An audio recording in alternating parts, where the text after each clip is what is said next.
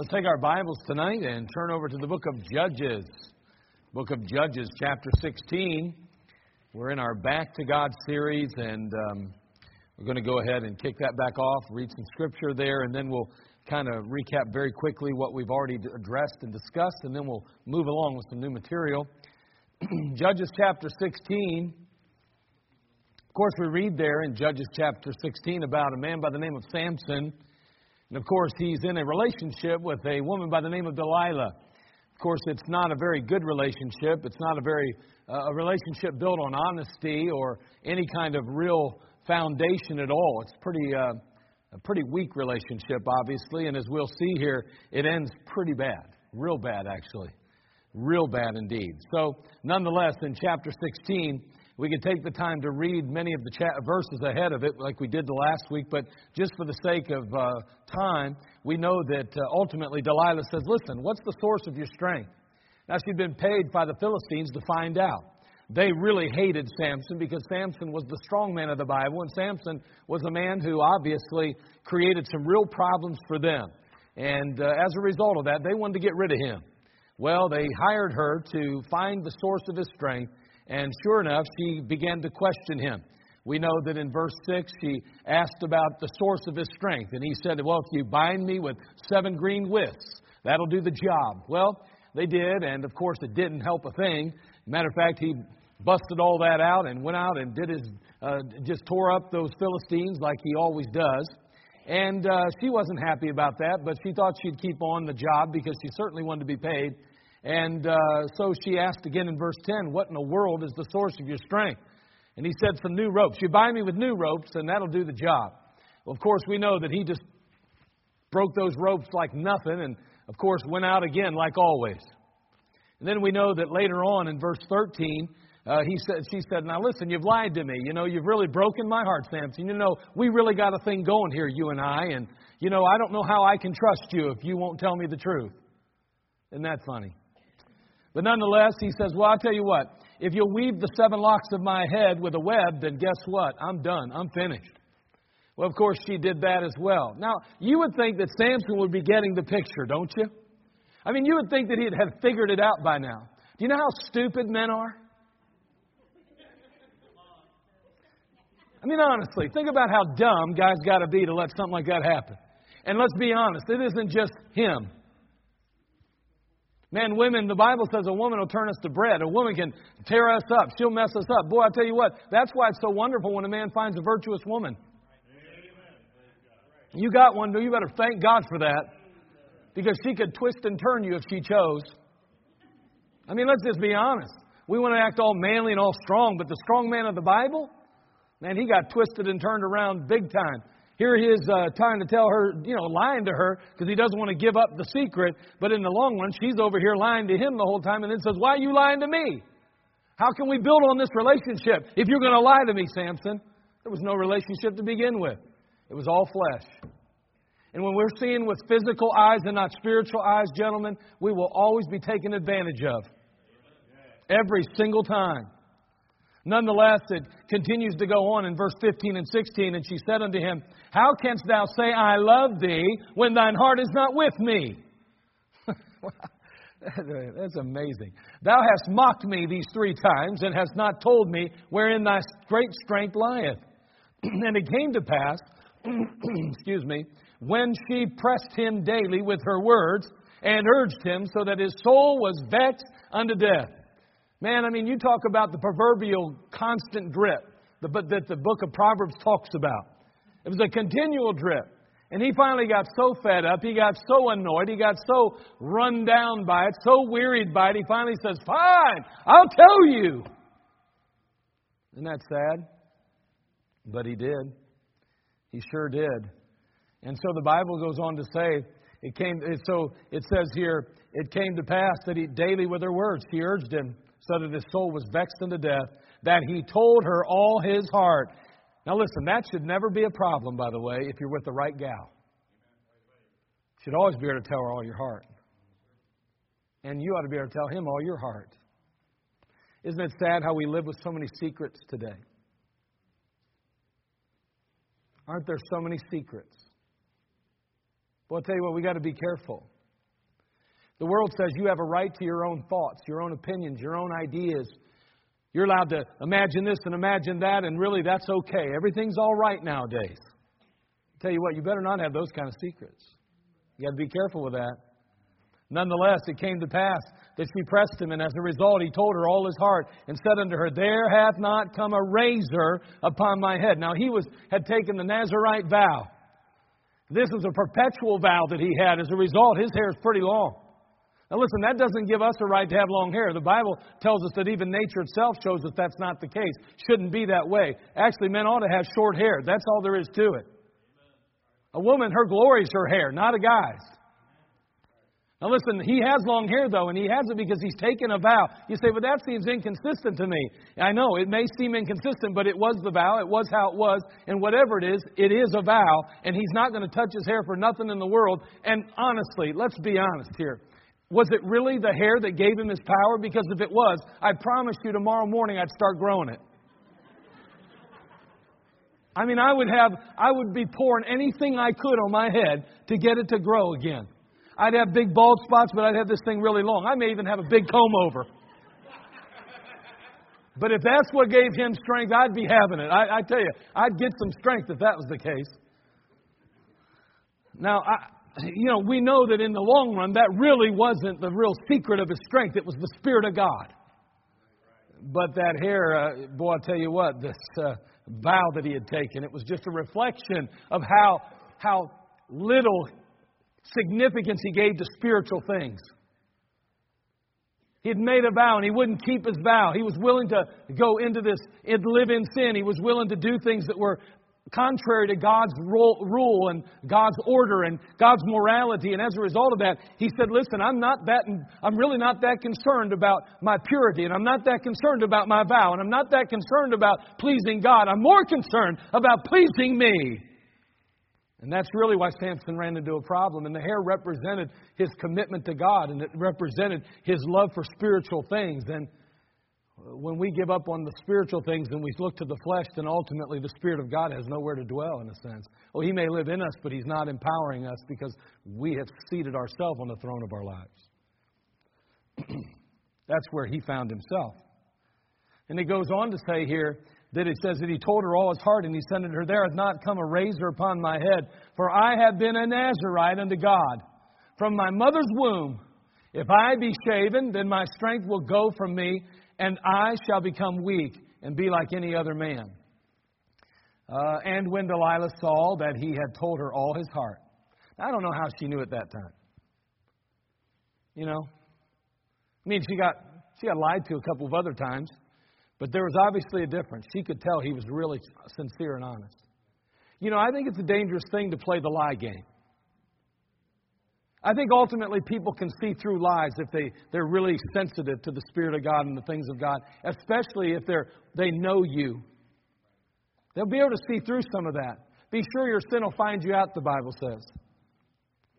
Notice what it says here as well. He goes on to say, then the lords of the Philistines came up unto her and brought money in their hand, and she made him sleep upon her knees. Verse 19. She called for a man, and she caused him to shave off the seven locks of his head, and she began to afflict him, and his strength went from him. And she said, The Philistines be upon thee, Samson. And he awoke out of his sleep and said, I will go out as at other times before and shake myself. And he wist not that the Lord was departed from him. It's an amazing statement. He said, I'm going to get out there and I'm going to just. Rah! But when he went, Rah! he went, Wow, I already feel tired and weak. What? And then all of a sudden he realized at the moment that they attacked him, he didn't have a whole lot there. Nothing there. He didn't even know the Spirit of God had left him. He thought he had every bit of strength that he always did. He thought he was right where he belonged, and he expected everything to turn out just like it always had, but guess what? It wasn't the same. And they went, You're nothing. Pushed him right over. That's pretty pitiful. Sad. Didn't even know the Spirit of God had left him. Didn't even know the power of God had left him. You wonder about the church today, you know? Why do we have revival? Why do we want revival? Maybe it's because we don't really have the power we think we have. Maybe like Samson, we've come to believe that just because we have the machinery in place, we've got all the buildings and we've got all the mechanics, we've got all the programming, we've got everything that's necessary, needful to look like we have it all together. The fact is, we may not have any empowerment. We have a form of godliness, but we deny the power thereof. Could that be the case in the church today? Why is it we don't see souls saved? Why is it we don't see lives changed? Why is it we don't see families being brought back together and marriages restored? Why is it we don't see the kind of things that we saw in the past? Could it be that we don't have the power that they did? It just could be. I think there's a good possibility, matter of fact. Matter of fact, I'm convinced of it. But nonetheless, we see here that uh, old Samson here, he, he runs into a meat grinder. His strength had went from him, and he said, The Philistines be upon thee, Samson. And of course he wist not that the Lord had departed from him, but the Philistines took him and put out his eyes, and brought him down to Gaza. By the way, when you lose the power of the Holy Spirit in your life, you'll be blind as well, spiritually speaking. And he brought him down to Gaza and bound him with fetters of brass. You too will be bound because of your sin. And he did grind in the prison house. Satan will use you, abuse you whenever you lose the power of God in your life and you live by the flesh. Howbeit the hair of his head began to grow again after he was shaven. so we talked about this fact that boy, if, you know, if anything, whatever needed to happen, and we know later on down the road he turns to God and confesses his sin, and we see that God once again restores his strength. And he goes down in flames, of course. He goes down with a bunch of Philistines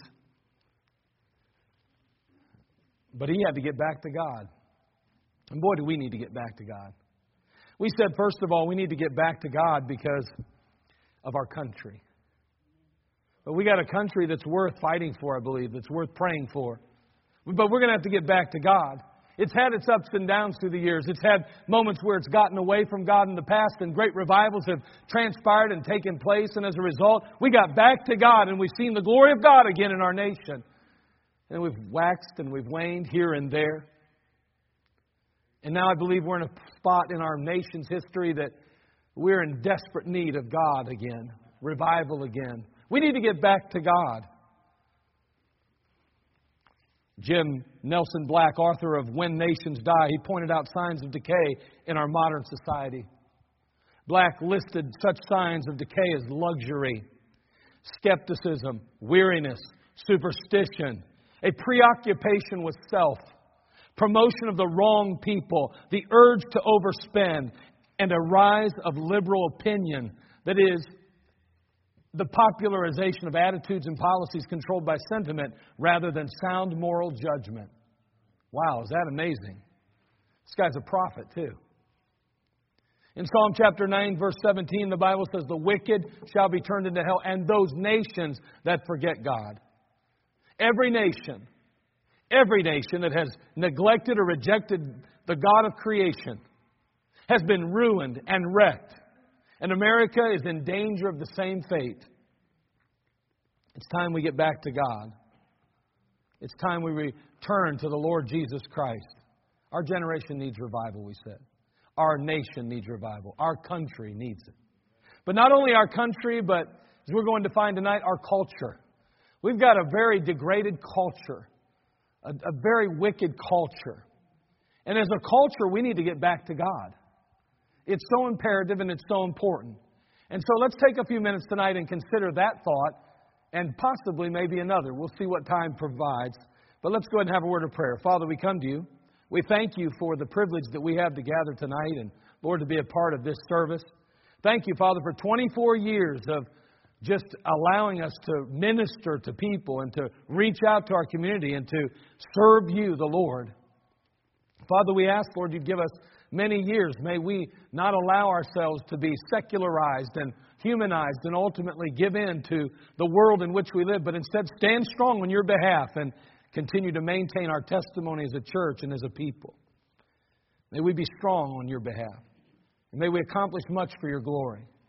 Now, bless this service, and Lord, be with us as we consider the need to get back to you in our culture.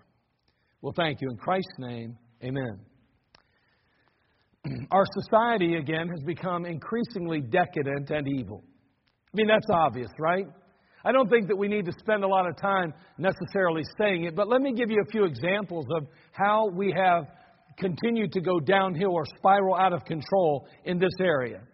A few years ago, it's been some years ago now, on YouTube, and it does continue to this day. It's not nearly as popular as it was. But there was a group who offered what they called the Blasphemy Challenge.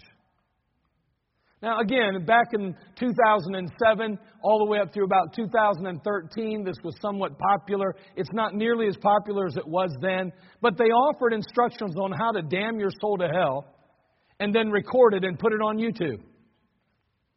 Here's how the instructions went it said, You may damn yourself to hell however you would like. But somewhere in your video, you must say this phrase I deny the Holy Spirit. Why? Question mark.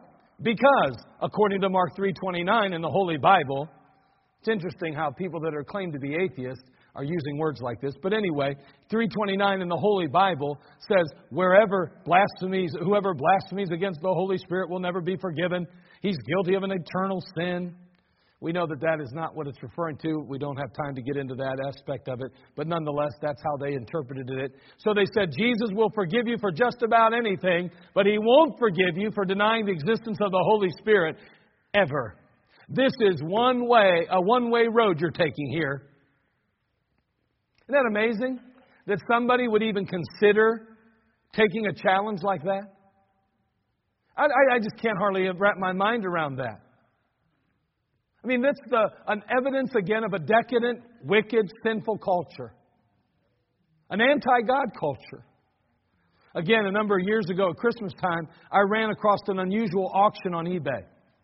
I shared this years ago, and I thought it was interesting, so I thought I'll bring it back up. But there was, uh, you know, I think it reflects the hopeless feelings that many have been inoculated with in our present culture again.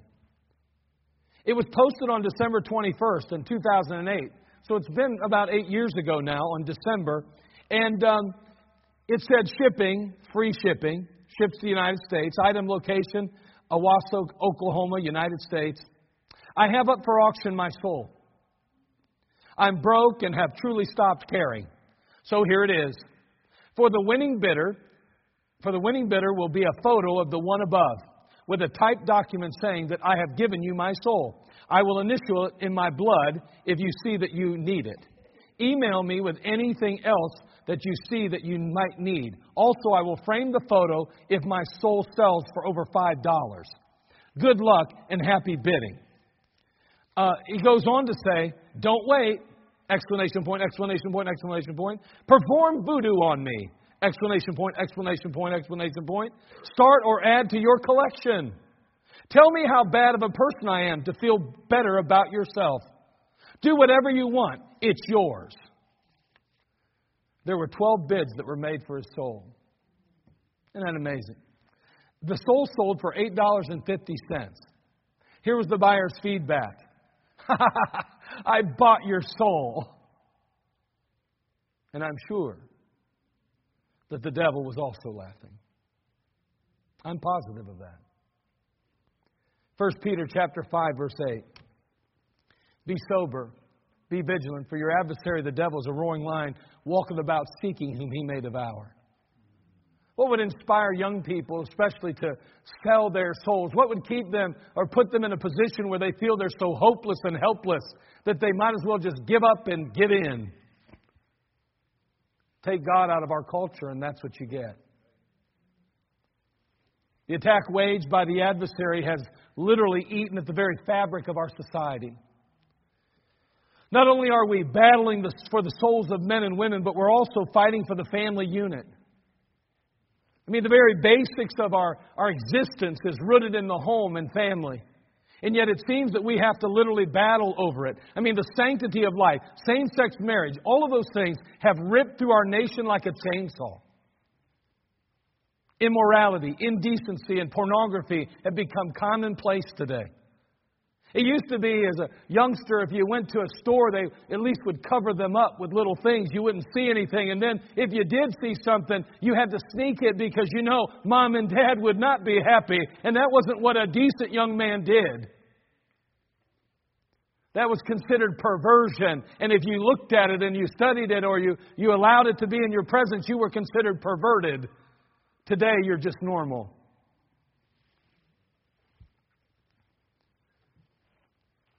I recently uh, heard a, of a story of a young lady. She's just 17 years of age. She worked at a McDonald's restaurant. She's an employee there. A man came to the counter and he ordered, uh, made his order, and while he was making his order, he was on his uh, his phone, and he took uh, that phone and and he he kind of put it away a moment, made his order, and stood over on the side, and there he stood with his phone, watching and looking at pornography there in the store, right in front of everyone. 17 year old girl having to deal with that, look at that, and see that. I don't know about you, but that's appalling, and that makes me sick. Right out in the middle of where children and everyone else is, we're just going to go ahead. We have no inhibition whatsoever. It's no big deal. It is what our culture accepts today. You can call it a Christian viewpoint, you can call it a conservative viewpoint, you can call it whatever you want. But from my perspective, it is a biblical viewpoint that that is just simply sickening and sin. Keep it to yourself at least if you're going to do that. Don't bring it out into public and don't put other people in harm's way. That's ridiculous. Why would you want to share such perversion?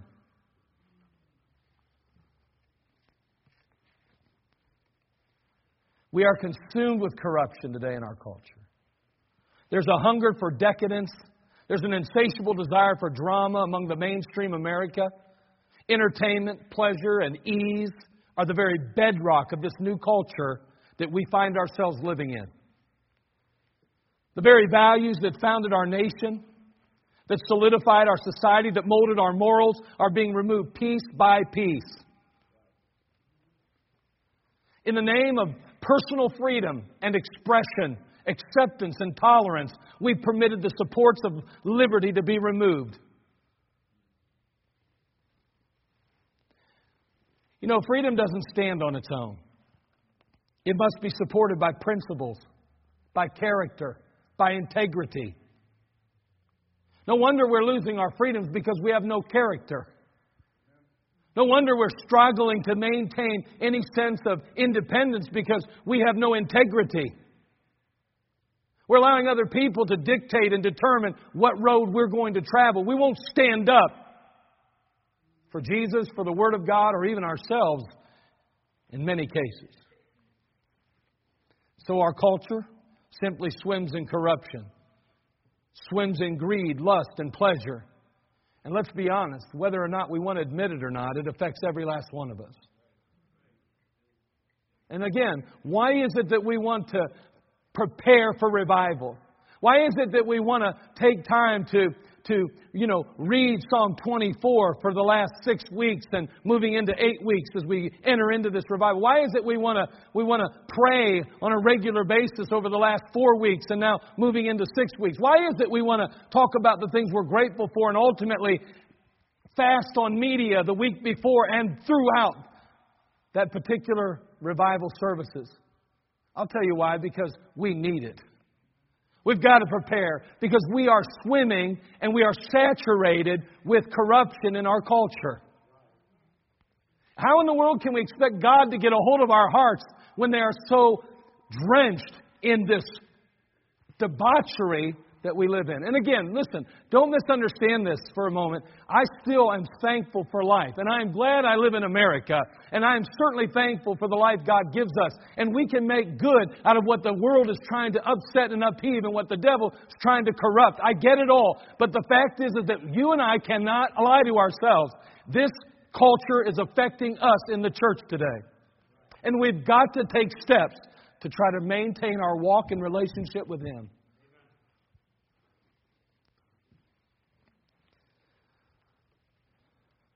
As a nation, we've already moved away from prayer in the Bible.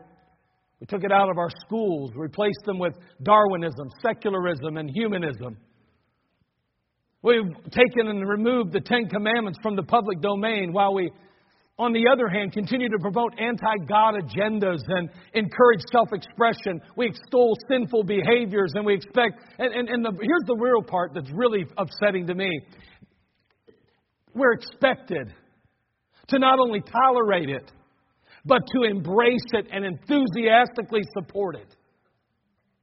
Isn't that, doesn't that bother you? I mean, it's one thing that we have to tolerate it already, but now we're, we're considered bigoted and we're considered hateful just because we won't agree with it. You have to not just agree with it, you have to enthusiastically support it. It's funny how you're not we're not permitted, Bible believers, to have our opinions, to hold ourselves accountable to the Word of God without being criticized. It's sad, isn't it? There are constant attacks on the phrase, in God we trust, on our currency.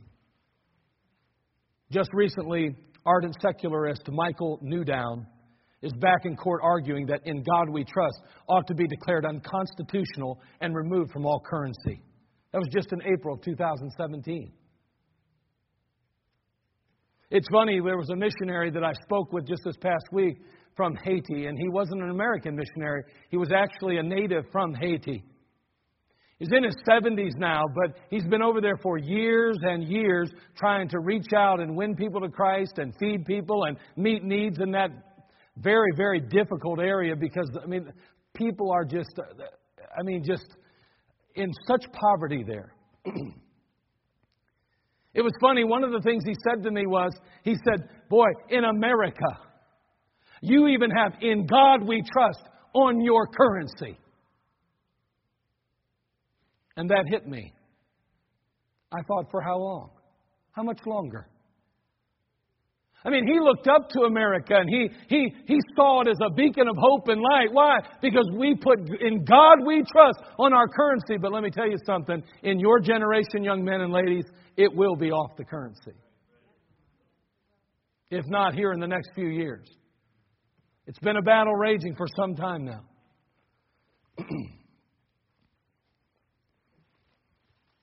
when it comes to agreeing on what determines right and wrong, Americans are far from standing in unison on that one. According to a majority of American adults, 57%, knowing what is right and wrong is a matter of personal experience, according to Barna Research. Right and wrong is a matter of personal experience. Barna President David Kinnaman he contends that research indicates a new brand of morality has evolved in America. He insists that Christianity has, for the most part, been removed as the culture's moral norm and replaced with a new moral code, which he said consists of six tenets. This is based on research now. Here's what he says These six tenets are what the new moral code is based on. Number one, the best way of finding yourself is by looking within yourself. People should not criticize someone else's life choices. To be fulfilled in life, you should pursue the things you desire most. The highest goal of life is to enjoy it as much as possible. People can believe whatever they want as long as those beliefs don't affect society. What? That's a joke, isn't it? As long as yours don't affect society. That means you can't open your mouth, you can't say anything, and you just still have to keep going, I accept it, I, I'm tolerant, I, I embrace it, I support it, even though you don't. Any kind of sexual expression between two consenting adults is acceptable. So that's basically the moral norm now. That's what he says from all the research seems to be the, the culture, the morality of this culture is bent toward those six elements. We've gotten away, he says, from God. We've gotten away from God's Word. This is no longer the standard. This is no longer the moral um, basis by which we, we define our culture and define our world and our, our worldview. No way, not the Bible anymore. This is no longer the litmus test for right and wrong.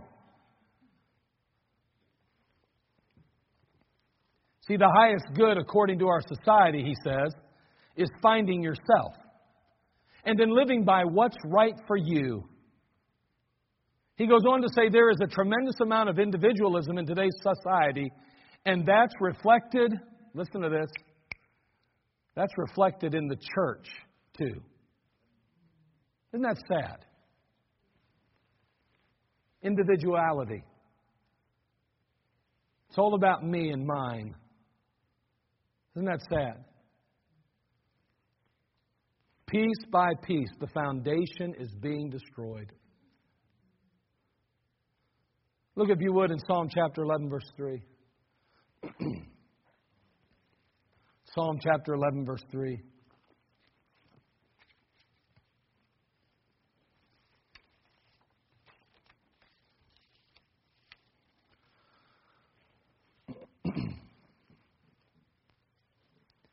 A very familiar passage.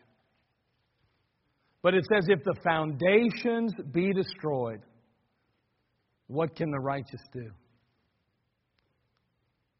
Have you ever felt like you're kind of at the bottom of the barrel. You're kind of at the end of the line nowadays. You're, what you think, what you feel, how you, uh, how you believe really doesn't matter a whole lot. You ever feel like we're behind a, uh, we're, we're between a rock and a hard place in Christianity? We know what the Bible teaches. We also know what society embraces and what society permits and what is politically correct. And we walk around on eggshells if we're not careful, fearful that someone might hear how we really believe if we believe God's Word. And they'll call us all kind of names and we just feel so, so helpless at times. Do you know why that is? Because the foundations are being destroyed. Wait a second. It's not begun. The foundations did not begin to erode in the culture in which we live, though. We see evidence of an eroding culture because we have evidence of an eroding Word of God in the lives of believers and in the church house. Let me ask you a simple question How many memory verses have you learned in the last year? Could I call on you and say, Brother, would you please stand and quote at least two verses that you learned this past year and can quote from the Word of God? I wonder how many in the crowd could do that.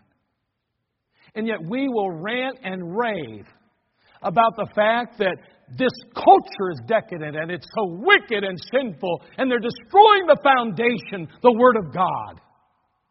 Yet in our very homes, and in our own lives, this book has no greater place than it does in the culture we live. I just want to encourage you and I want to say to you, let's make God's Word important in our homes. Let's spend time around that book. If you've got children, they need to hear you say, let's sit down and consider the Word of God. Dad needs to read the Bible and pray and study Scripture and memorize it. Mom needs to do the same. It's not enough to send our kids to Sunday school and expect the church to train them up. It's our job to do that. And we ought to do that by example.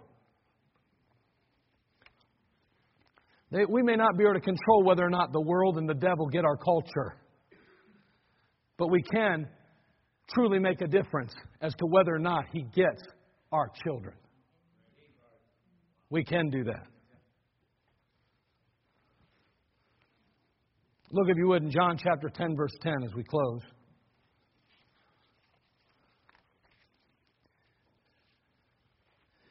The devil is such a master at making this culture and the, the world that we live in look so good to us. But he does not have our best interest at heart, not in the least. And may I encourage you to really consider some of the subtleties of Satan in your life and in your marriage and in your home. Because it's by the little things. He gets, a, he gets a, his claws dug in a little bit. I mean, I, I still can many times remember watching a football game and one of the, some of them big fellows would reach out to grab a running back and they would just get a little piece of the jersey and with their strong paw, if you will, they'd hold on to that jersey and you'd see it stretching and stretching and stretching. Every once in a great while they'd break free, but every once in a while, with that one little grasp, that couple little fingers, they were able to eventually pull them down in time or hold them long enough till others could jump on. And I say that's exactly what Satan will do in your life and in mine. Oh, yeah, he's got our country maybe in so many respects. Well, I understand. We say in God we trust on our money. You say, what's the big deal? We don't as a country anyway. Why keep it on our currency? Because I don't want to lose any more ground than we've lost. And as far as I'm concerned, we still need to be a Christian nation, even if we don't act like one. And let's not make all those changes. It'll just make it that much more to get it back when we do see revival in our nation. But we need to be careful in our own lives. Because little by little, those little subtleties are the things that he'll just get a little bit of a grasp, a little bit of a grip. And piece by piece, hold on to you as long as he can, and then it'll pile on one thing after another until finally he can cause you to fall. And, sir, may I say to you today, we don't need men falling in the ministry today. We need men that'll stand. We need examples for our children and for our teenagers. We need examples of some of the elders of the church standing strong to the very end. Not giving up and not quitting before they take their final breath. Notice he says in John 10:10, 10, 10, "The thief cometh not but for to steal and to kill and to destroy." There's not one thing that Satan offers that doesn't fit in that category. Not one. And although there's many things about our culture that may seem very pleasurable in our flesh, the fact is, is that they are rooted in Satan himself, and he comes not but for to steal and to kill and to destroy. That's all that he wants to do. However, Jesus said, I am come that they might have life, and that they might have it more abundantly. Have you ever heard somebody say, Well, I think you can get, just get a little bit too religious? I think you get a little bit too separated. I think you get a little bit too godly. You ever hear people make statements like that to some degree or another?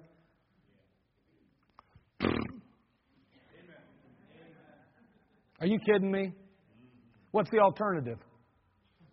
Am I, I, am not, I'm not saying that sometimes people don't act like a bunch of fools. They get in a place where they think they're like, you know, God's gift to the world. They, they somehow believe somehow that they're so pious and so holy and so righteous that they can point fingers at everybody and tell everybody why they're so sinful and all along hold their chest out and talk about how godly and good they are. I'm not talking about that person.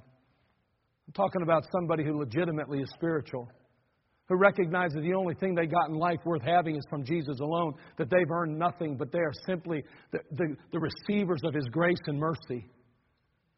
Oh, yeah, they recognize and understand that God has things done and wants them done His way, but they're not going to sit there and condemn everybody else around them. They're kind of like the man in Romans, and he, he looks at life and says, ah, If there's a sinner here, it's me.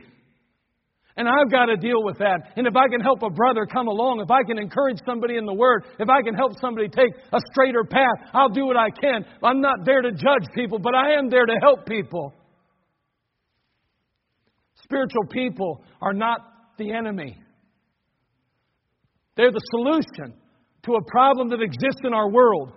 You don't get too spiritual. You may get too self consumed. You may think yourself to be something you're not, but you cannot get too spiritual. God will set you straight if you're truly spiritual and you're going the wrong direction. He'll get you back where you belong. But you can't read the Bible too much without God saying, it's time to go out and work. You can't pray too much without God saying, hey, listen, spend a little time with your kids. You, you won't bear to do that. If you're truly in touch with God, He'll make sure you know the real need and He'll put you on the right path. Listen, I'm not talking about studying for 24 hours a day. Nobody needs to do that. We need to be in the Word and then we need to apply it in our lives. Get it? There's a balance in the Christian life. But let's be honest, there's probably plenty of room for getting closer to Jesus, who the Bible says is come that we might have life and that we might have it more abundantly. What kind of life do you want for you and your family? What kind of life do you want for the country we live in and for the culture that we have? I want an abundant life, don't you? And that's why we do what we do. That's why the room was filled up yesterday. I don't know, 70, 80 people taking our course or looking to try to understand and learn how to lead folks to Christ the other day. Because we know there's a need in our culture. We know our country's in desperate need of Christ. That people are dying and going to hell. And the only thing that's going to make a difference is Jesus Christ. Only Him. Not really you and me. Although He'll use us as tools, it's really Him that makes the difference. May God help us to realize that Jesus has come. That not only they, but we might have life, that we might have it more abundant. Let's make sure He's in our life, He's in our marriage, He's in our homes, He's in our children's bedrooms, and in our living rooms, and in our kitchens. Let's make sure that He's there. And our lives will be better and more abundant. Samson. He lost sight of God. He got pretty independent. He became kind of self centered. He lost sight of where his strength really came from. If we're going to get back to God, we have to die to self and look to Him. He is, as we often quote, the way, the truth, and the life. May God help us to get back to God today. As a nation, a country, as a culture, and as a church today, even.